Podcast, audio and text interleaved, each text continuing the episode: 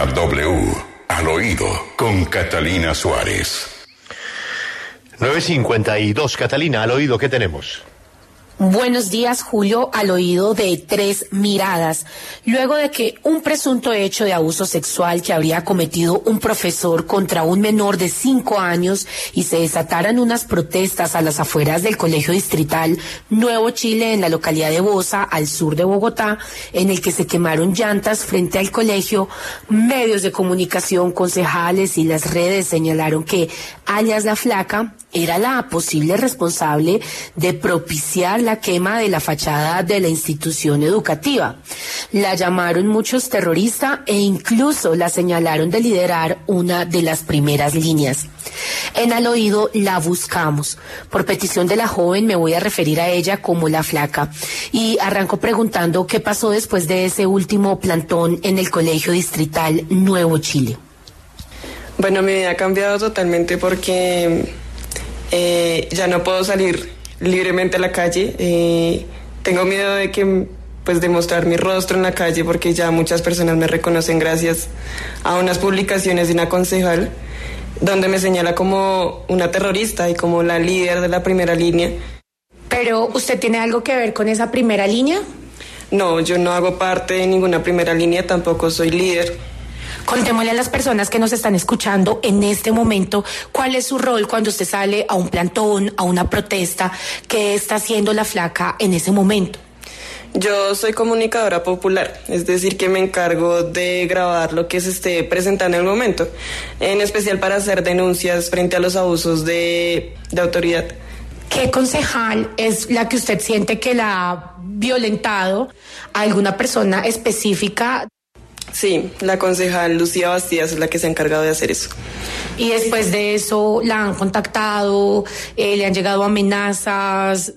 Eh, sí, he recibido bastantes amenazas por medio de mis redes sociales, mis páginas que ella misma hizo públicas. Pues también en el lugar donde estaba viviendo no he podido estar por seguridad. Hay una foto que recorrió todas las redes sociales y es la suya que aparece con el senador Gustavo Bolívar y no sé si usted nos puede decir cuál fue el contexto de esa imagen y si realmente eh, Gustavo Bolívar la financia o si usted, que la tengo acá al frente, hace parte de alguna primera línea. Eh, bueno, primero esas imágenes son sacadas de un video donde estábamos con unos amigos en la Plaza de Bolívar y nos acercamos a Gustavo a venderle un cuadro, el cual él compró. Y pues él hace un video diciendo que compró este cuadro y que apoya en el emprendimiento. No hago parte de ninguna primera línea, tampoco soy líder de la primera línea. Definitivamente usted hay un mensaje específico que hoy quiera decir cerrando esta entrevista.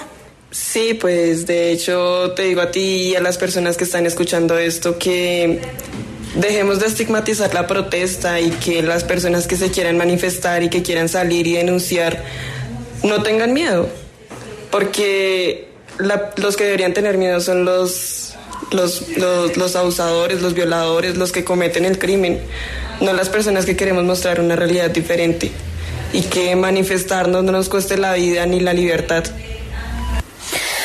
Un rostro y tres miradas. Por eso buscamos también a la concejal Lucia Bastidas del Partido Verde, una de las más fuertes voces que ha denunciado el terrorismo urbano, y le preguntamos si tenía pruebas o si ya instauró alguna acción legal tras señalar a la flaca como perteneciente a la primera línea. Escuchemos lo que nos dijo. Alias La Flaca desde sus redes sociales ha convocado y ha transmitido cuando hay eventos de vandalismo en la ciudad relacionados con el vandalismo a Transmilenio, con la quema del colegio eh, en Nuevo Chile después de una protesta y tantos otros hechos.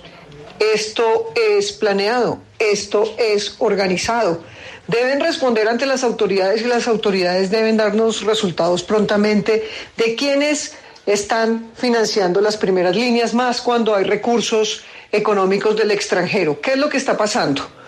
¿Quién promueve las primeras líneas? ¿Qué son las primeras líneas? ¿Son promotoras de vandalismo? ¿Son ejecutoras de vandalismo? ¿Quiénes son los responsables políticos? ¿Quiénes están en la organización, en la planeación y en la financiación? Aquí necesitamos muchas respuestas y debe darlas la inteligencia policial.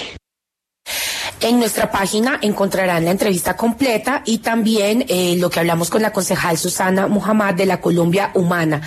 Así, Julio, una joven que dice ser comunicadora popular que ha rechazado abusos sexuales y judiciales, hoy se encuentra frente a un gran lente que la señala de terrorista y líder de la primera línea sin prueba alguna hasta el momento.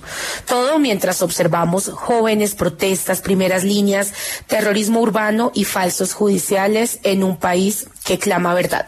Soy Catalina Suárez en Al Oído W.